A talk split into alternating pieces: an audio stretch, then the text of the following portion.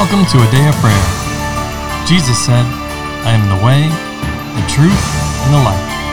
No one comes to the Father but through me. Together, let's engage in relationship with Christ through prayer, faith, and His Word.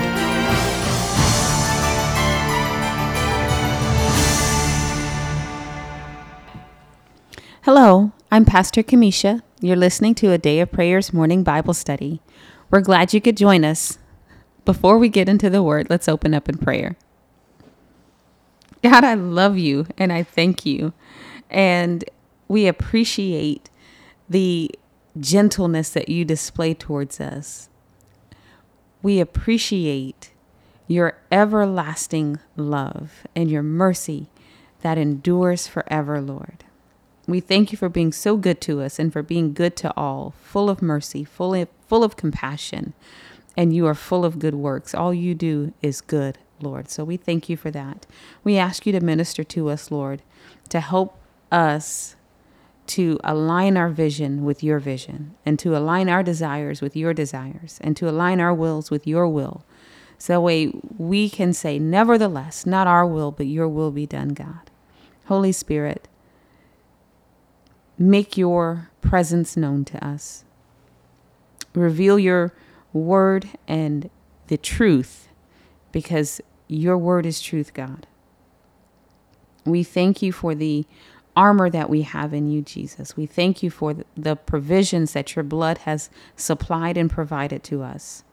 We take them with care, with value, fully esteeming you as worthy of all glory and honor and praise. And we thank you, Lord. In Jesus' name, amen. Amen. Amen. Well, good morning, everybody. We are in our morning Bible study and continuing in Romans. We are, for those that are... It's almost like crossing the desert. No? Right? But it's a good place. It's the Word.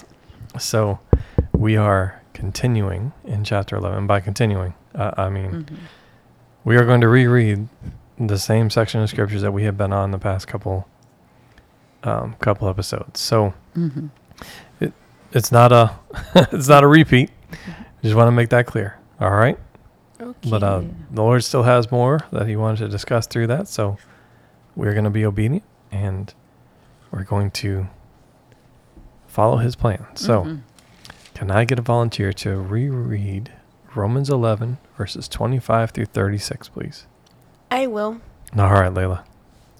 For I do not desire, brethren, that you should be ignorant of this mystery, lest you should be wise in your own opinion, that blindness in part has happened to Israel until the fullness of the Gentiles has come in. And so all Israel will be saved, as it is written, the deliverer will come out of Zion, and he will turn away ungodliness from Jacob. For this is my covenant with them, when I take away their sins. Concerning the gospel, they are enemies for your sake, but concerning the election, they are beloved for the sake of the fathers. For the gifts and the calling of God are irrevocable.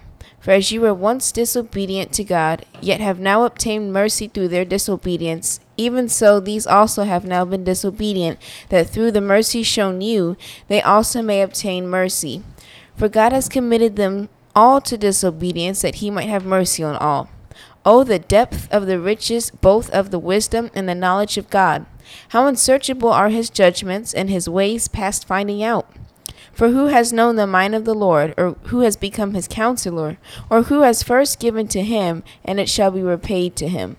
For of Him, and through Him, and to Him are all things, and to whom be glory forever. Amen. Amen. And amen. All right, so the floor is open. I want to give each of you the opportunity to share what the Holy Spirit has been speaking to you and ask any questions that you have. All right? Mm-hmm. So, who would like to begin? I will. All right, promise. The Lord was talking to me about verse 32, where it's talking about, for God has commanded them all to disobedience, that you might have mercy on all. Mm-hmm. And how the Lord reminded me of how some people might think, why is the Lord giving us the disobedience so we can teach other people. And how it's not like that, and how, for example, let's say inside of America. Never mind. Go ahead, honey. Let's say if a person's a baby, they don't know something's wrong, then it's not necessarily wrong until they know willingly and say, all right, this is wrong, but I'm going to do it anyway. And it kind of reminds me of James 4 where it says, wait, let me look it up.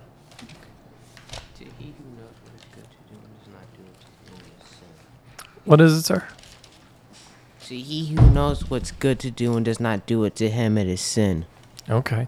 Is that what you were looking for? Yes. Okay. And how it's the same in how the Lord's not saying, the Lord's pointing out saying, all right, this is disobedience. So you're able to repent, and you can also go, all right, this is wrong, so don't do this. And how if, since the earth is a fallen world, and if you don't repent, you're not going to make it to heaven. And how the Lord's pointing out and saying, all right, this is wrong, so you can repent and you can have eternal life. Was that it? Are you going to share more? Not at this moment. Okay. I just wanted to take a second and look at disobedience, since you brought that up, because it's important to help us understand that. So if we go back to the original text on that, that comes from apatheia, which the definition is willful unbelief, obstinacy, and disobedience. And the origin of that is from apathees, which is disbelief, obstinate, and rebellious. So I think it's, we also have to think about how God has created us, and he's given us that choice, that freedom to make those decisions, which is where we only have the freedom to make the decision for him as well. So God is good. Yes, he is. Amen. So just to look at the question kind of like what you were saying, like why would God say he's given them over to disobedience? But it's really he's created us with free will to be disobedient, so that we have the free will to choose him. So it's not like God is bad for giving us disobedience. God is good for giving us the ability to choose obedience. Amen. And, were you going to say something? Go ahead, honey. Go ahead. I was just going to say the term committed them or given them over. It just means he's going, okay, I'll let you stay there for a while. But he also already, because he knows the end from the beginning, which is such a magnificent thing about God, he's already said, okay, I will let you stay in your disobedience for a time, and when that time is finished, I'll be coming back to speak to your hearts in a way that will spark you to look up and acknowledge him as God. We kind of see a little bit of that in Nebuchadnezzar while he was out in the field as a beast. It's not a little bit. There was a whole lot of it. There was. 7 years of acting like a beast. That's a whole lot. Yes. I mean, and you can see that. And when Nebuchadnezzar had enough, when he was filled up, he was like, oh, here you are, God. But you also have to know, if the Lord had removed the grace that kept him in his right mind, it was also God's grace that allowed him to look up and see Jesus. When his heart was ready, God was merciful to him. And that was a matter of how long before he was restored to his kingdom. I mean, it was a very quick process from when he said, oh, God, you are God, I'm sorry, to the time he was back into his kingly robes and going back, writing to everybody going, let me tell you what the Lord did, and that he is true and in fact God. So, that's part of the depth of the riches of the wisdom and the knowledge of God that are unsearchable. His judgments, his mental clarity, his focus, his omnipotence, his everything. He is so wonderful, so powerful, so knowledgeable in everything. Just a quick aside, if I may. I had never thought about this, and this may or may not be accurate. Do we have any other king in the Bible who lost his throne and regained it? David? Technically, David. David, when Absalom... Yeah, well, I guess, yeah, okay. I was thinking that was quite a restoration. But not of a clearly insanity and acting out and living like a beast for a 7 year old. I mean... That person would be so, even just today's standards. Well, the entire kingdom wasn't ripped away from David either, though, was it? No, his son took it over. There were some that left with him. It was a coup, yes. And it was a short-term one, relatively. Right. But there were people that crowned Absalom. They set up a false government, if you will. Yeah, but just the restoration of that, what that took to bring that back, just seems... Mm-hmm. Absolutely. I mean... God's grace and his ability is just... And he held his place. It's endless. It's just, yeah. He held, I think the difference between those two would be that God held Nebuchadnezzar's place. His son didn't come up and go, I'm the king, and start pointing at his crown and that kind of stuff. And they were like, that's granddaddy out there, Wherever he was, right? But well, we have to look at that, too. Someone had to fill in the role for the 7 years. Usurp him. And that's what I mean by held his place. He wasn't usurped in that because he came right back and everybody was like, hell, King Nebuchadnezzar, they carried on their business, and he was writing decrees going, this is God. This is the God right here, the God of heaven. This is the real one. Whereas David, he was usurped and had to fight his way, and God still helped him, but he, had to make a physical, what is that? Reassertion of his, reestablish him. Mm-hmm. So, yes. Promise, I love that you brought up about with James, right? And verse 32. Again. James 17 compared to verse... Yes, James 4:17 and... That's what I meant, 4:17. Yeah, no, that's good, honey. But then God committing them all to disobedience, right?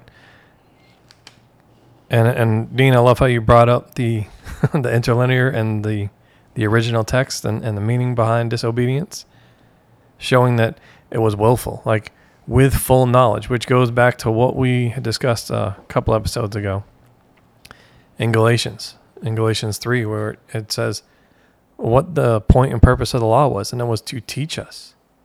But now we've had Christ demonstrate that and teach us, so we don't need to continue to learn. Right, about the law or about sin. Like now we should have full knowledge by this point, is what is being said. But also, we are here talking about the manifold wisdom of the Lord, which is incredible, right? The depths of His wisdom and knowledge, and again, how the Lord works through Paul, and actually throughout the entirety of His Word, all the law, all the prophets, everything. Mm-hmm. He brings up a point. And then continually repeats it in various ways, right? It repeats that same point. Paul here, talking about all have been committed to disobedience, that the Lord might have mercy on all. In other words, in mercy, right? We have to understand mercy and grace. Grace is receiving something we don't deserve.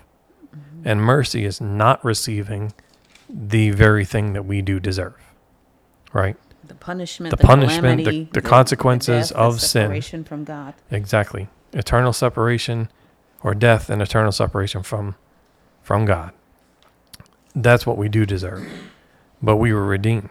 Mm-hmm. Well, going back to that, right? So Paul already, with the Lord through Paul, already covered that point. And that's in Romans 3:19 and 20.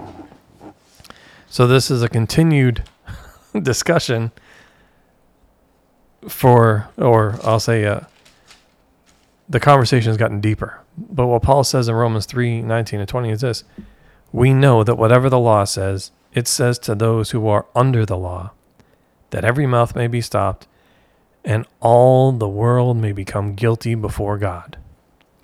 Therefore, by the deeds of the law, no flesh will be justified in his sight, for by the law is the knowledge of sin. So Paul, like I said, the Lord through Paul, is already making those same points. The Lord has been teaching us about sin, which, again, let's not forget, isn't that part of the role of the Holy Spirit? Yes. And it says why, right? Because the world did not understand what? Righteousness and sin. And there was a third thing. That's in John 16. You don't have to turn there. I'll let you look it up on your own, but just for time. All right. But it says how we did not understand those things accurately. Now, and that's in John 16. Now, the Holy Spirit was there the whole time to teach us. If you can look throughout the Word, the Holy Spirit has always been there. He wasn't freely given, if you will, as he is now, right? But he's freely given now, which is why the other reason Paul is making this statement, or makes it in Galatians, it makes it in Galatians about how we have been taught. We've already been taught, right? But then we have to look at why we wouldn't understand the lesson. And this goes back to, promise, what you brought up in James chapter 4, right? Now you covered the last verse, verse 17, right? Therefore to him who knows to do good and does not do it, to him it is sin. But what is the entirety of chapter 4 about? James chapter 4? Of James chapter 4? Of James chapter 4. It lists out multiple reasons why we would knowingly be in opposition. And the very first thing it addresses is pride. And all the different ways pride impacts us in our lives. Right? And now, then at the first verse, James 4, verse 1. Where do wars and fights come from among you? Do they not come from your desires for pleasure that war in your members? You lust and do not have, this is verse 2. Lust and do not have, you murder and covet and cannot obtain, you fight and war, yet you do not have because you do not ask. You ask and do not receive because you ask amiss that you may spend it on your pleasures. It's pride. Pride prevents us from asking. Because then we would have to humble ourselves to be able to ask. We'd have to humble ourselves to let someone else know, in this case, God, our Heavenly Father, know, hey, Lord, I have a need. And I'm going to you because I know you are God and you are the one that can provide, or that will provide, and the only one that can actually fulfill it.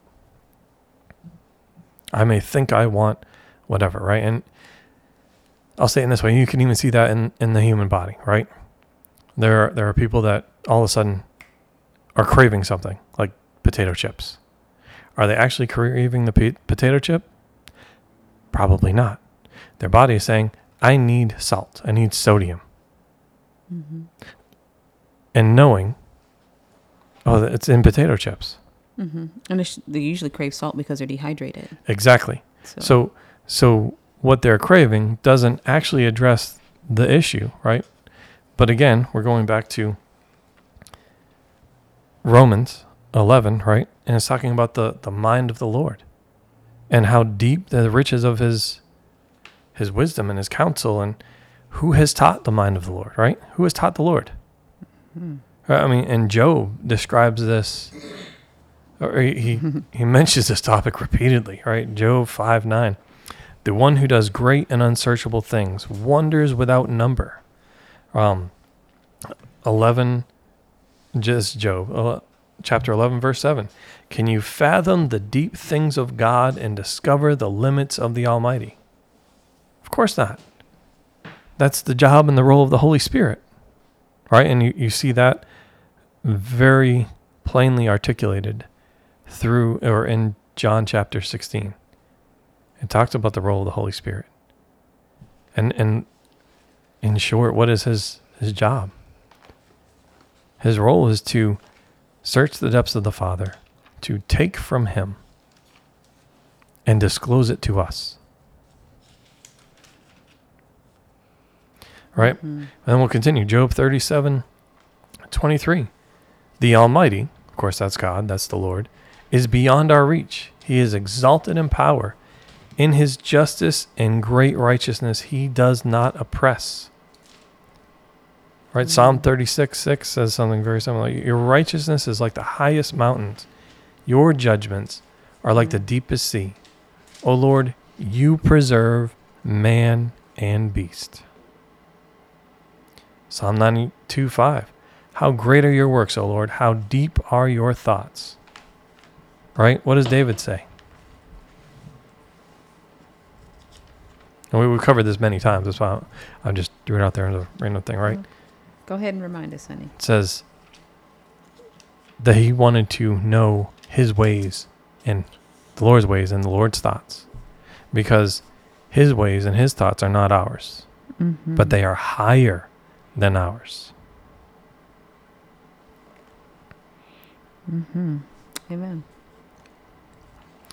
And then again, if it was just for this, right? When we talk about wisdom, when we talk about knowledge, so much, I'll say, credit and praise is given to even people on earth, right? For the wisdom and knowledge that they do have, right? We put them in a special category, if you will, saying they're elite or they're think tank people, right? Saying, oh, they're really smart, they're incredibly intelligent, right? Mm-hmm. What you can see it in Scripture with Solomon, right? And talking about the wisdom, but where did Solomon get his wisdom? You can see it today in business with people like Elon Musk and developing, right? Technology and all these advances, technological advances. People like Elon Musk and even, like I said, business with Jeff Bezos and countless others, right? These people are given praise for how smart they are, right? Einstein and a myriad of others, right? Psalm 107:8. Oh, that men would praise the Lord for his goodness and for his wonderful works to the children of men. Right? That we would be able to comprehend all those things. Again, we brought up Solomon. Where did his wisdom come from? The Holy Spirit. From the Lord, ultimately, yes. Mm-hmm. Holy Spirit is God, yes. It came from the Lord. Why and when? Because Solomon asked for it when the Lord visited him in a dream and said, ask whatever you want. And Solomon said, give me wisdom so that I could guide these people of yours, because who can do it but you? Okay, so we were just talking about pride, right? Yes. Solomon asked for wisdom, not riches, right? Because in wisdom was the ability to obtain wealth and all those other things. But it was even greater than that, and you just brought it up.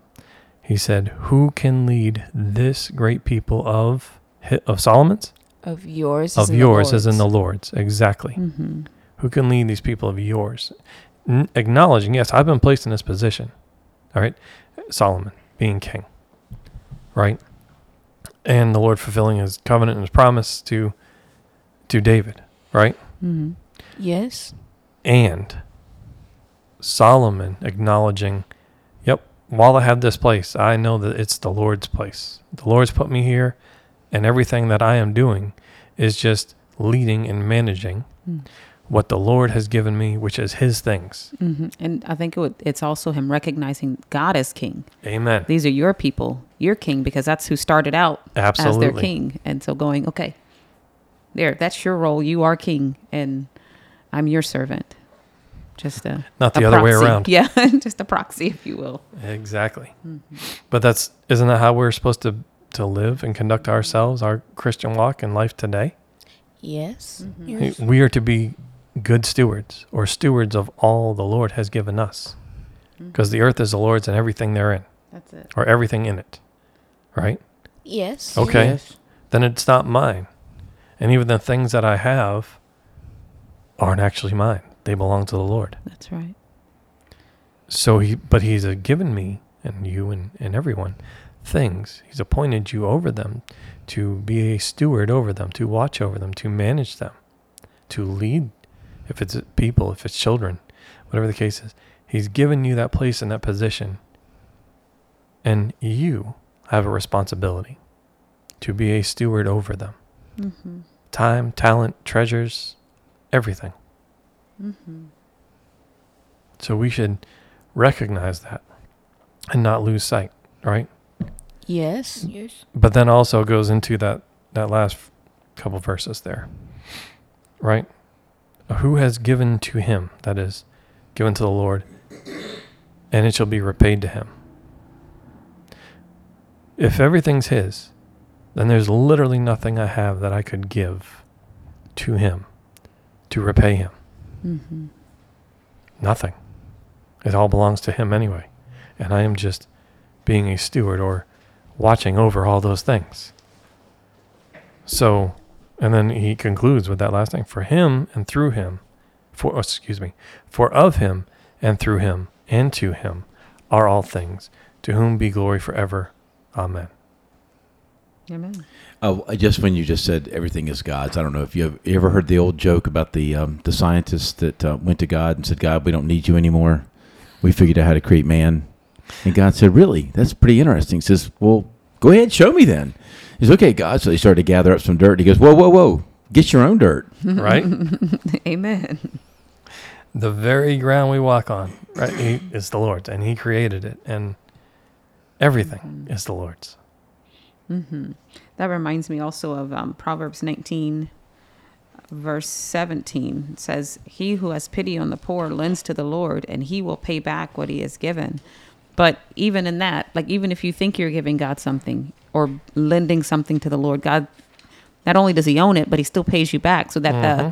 the humanity in your mindset understands that he's a good God and he's not in debt to anyone and that he's generous. Exactly. I wanted to look at verse 29 for a second before we go, as we're talking about all mm-hmm. this. Everything, every good and perfect gift comes from God, and it doesn't come from any other place. But it kind of reminds me of two things, kind of what you were connecting with, what you were talking about, but touching back to Numbers 23 verses verse 19. God is not a man that he should lie, nor a son of man that he should repent. Has he said, and will he not do? Has he spoken, and will he not make it good? And then reflecting on God answering Job in chapter 38, when, you know, Job was asking, why are all these things happening? And, you know, he's feeling sorry for himself and he's sad. And, you know, like I can understand his sadness, not from personal experience, but I've had my own things that make me go, God, why? Then the Lord answered him. And, you know, verse 2, he goes, who is this who darkens counsel by words without knowledge? And then, now prepare yourself like a man, and I will question you, and you shall answer me. And just seeing that, the bigness of our God. Mm-hmm. He's so great and beyond us capturing him and holding him in our hand and going, God, what are you doing? And you better do this, that, or the other. And speaking to him as though he belongs to us. But even though he is vast and great and all powerful and almighty, he is still personal. He's still compassionate. He still comes down to our small and little level to minister to us. And all of these things, you know, I always see God with big, big muscles. You know, when I was a little girl, my dad would hold his muscles out and we would jump on his arm and dangle and see how long he could hold us up. And, you know, we'd fold our legs up and yay. And that was so impressive to us. But our Heavenly Father is so much more than that. He's so much bigger than that. And knowing that he is above, and it is his rain that comes from heaven down to the earth, and not us going, here, God, we're going to water you. And all of those things, it just really sums up how much our God loves us and the greatness of his compassion towards us, the greatness of his counsel. All of those things work together so that he can show us his love in a way that we comprehend and we understand and we are able to receive it and get the benefit from it. And, you know, God didn't take back Israel's place from them. He has not disown them or, you know, remove them, and he loves them, but he also loves us, and he can do all of those things. As a parent, as parents of multiple children, it's important that we don't have favorites, but that we love everybody equally. And for some, that's hard to conceive that. You know, even, I've known parents of multiple children, and they're like, well, that's my favorite because this one does that I like. And they single one out to the harm, the emotional harm of the others, and sometimes physical harm. Well, I'm not going to give you this. I'm going to give it to my favorite over here, you know, whatever it is. But God is so not like that. He is so equally loving to everyone. And this goes to, you know, what Dean, as you were speaking, I was reminded of what Dean brought up with Nebuchadnezzar. The Lord restored Nebuchadnezzar to the place he had been given in the Lord. Mm-hmm. Which, so let's acknowledge a few things there. Nebuchadnezzar was not a Jew. No. He was not. He was a Chaldean, so he had some ancestry. Okay, right, so from Medo-Persia, right? Mm-hmm. So wait a second. But yes, as you pointed out, from this as a general region, Babylon, Chaldea, or Ur of Chaldea, mm-hmm. right? It was the general location. So the border, if you will, modern day Iraq and Iran, Iraq and Iran. That's that general area of the world. So it says a lot about our Lord. And we should be able to see that pattern. It's not just about Jew or Greek or Jew or Gentile. The Lord, all of the earth is the Lord's and everything in mm-hmm. it, especially the people. And He, the Lord, desires, wills that none would perish. Mm-hmm.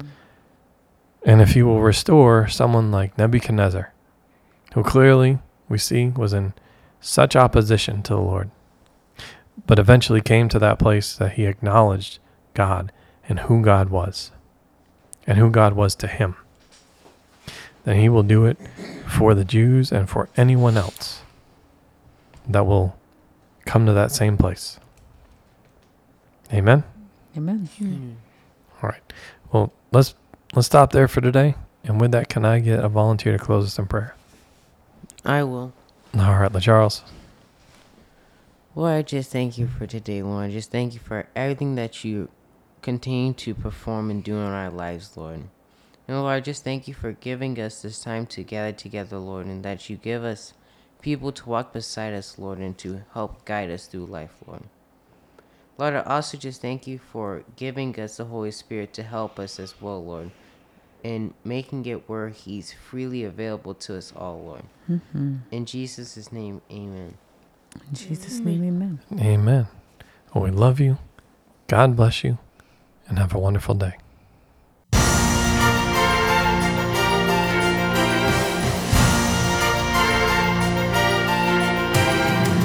Thank you for listening to A Day of Prayer. We trust the Lord that you are strengthened and encouraged in your relationship with Christ. Visit us on our website, adayofprayer.org, where you can check out our blog, find additional study resources, or shop the official A Day of Prayer store. Remember, Jesus said, "I am the way, the truth, and the life. No one comes to the Father but through Me." So until next time, take care and God bless you.